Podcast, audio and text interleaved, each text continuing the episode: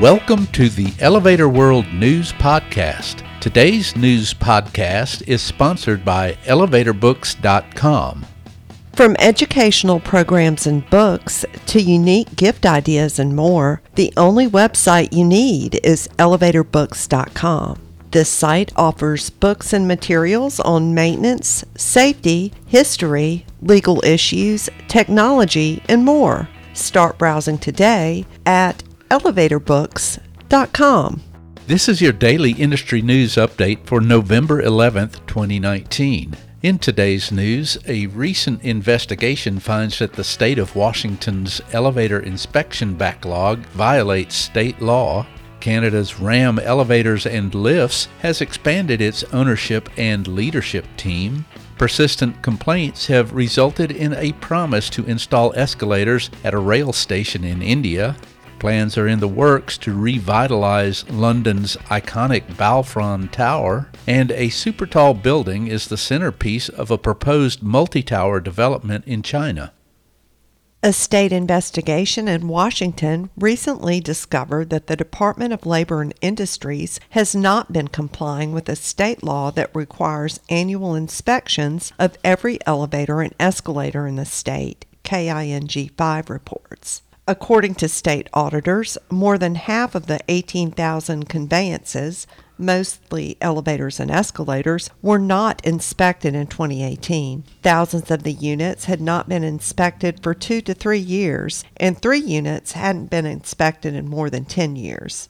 The Labor and Industries Department blamed the backlog on a building boom and shortage of inspectors. To deal with the problem, the department recently hired six inspectors and plans to ask for funding to hire up to 10 more. Edmonton, Canada based RAM Elevators and Lifts recently announced new leadership and expanded ownership. Western Canadian business leaders Corey Smith and Arun Sekera have completed a majority investment and will assume the roles of president, CEO, and chairman, respectively. RAM founders Richard Meunier and Sandy Smart will stay on as minority shareholders and take the roles of chief product officer and controller, respectively. Said Meunier, quote, The expansion of our ownership group is very opportune. We look forward to this next chapter with Corey and Arun's business acumen. End quote. For more information, follow the website link in the news item at elevatorworld.com slash news.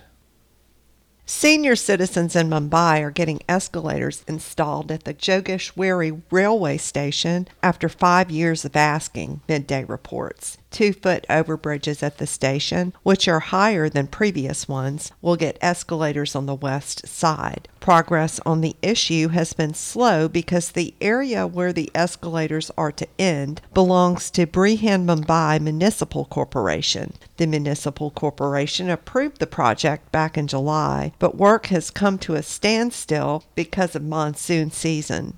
Western Railways says work will soon begin on the escalators now that all hurdles have been cleared. Balfron Tower, a 26 story former public housing complex in London's East End, designed in the brutalist style by Hungarian architect Erno Goldfinger, is being transformed by London Newcastle into high end housing, the Council on Tall Buildings and Urban Habitat reports, citing the Wall Street Journal.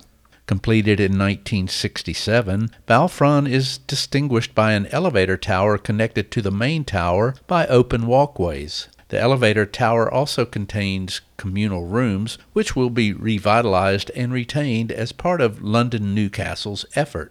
Interiors are being designed by Studio Egret West and Ab Rogers Design, which are drawing inspiration from Goldfinger's original vision with materials like linoleum, terrazzo tile and cork, and bold primary colors. Only about a mile from Canary Wharf, the development is part of continued revitalization of the Poplar neighborhood. The project's estimated cost is 40 million British pounds, the equivalent of about 51.7 million US dollars.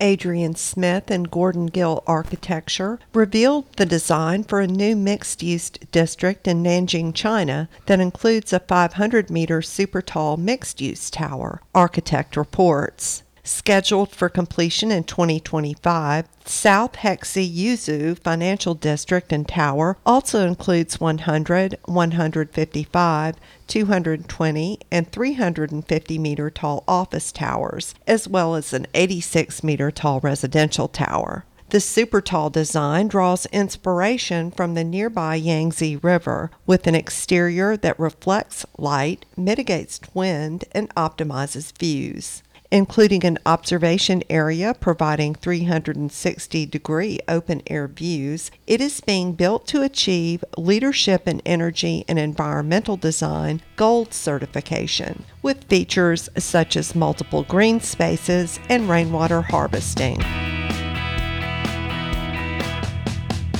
For more industry related information, visit elevatorworld.com and be sure to subscribe to our podcast in iTunes or the Google Play Store. If you're interested in becoming a sponsor of the Elevator World News Podcast, just let us know by emailing advertising at elevatorworld.com.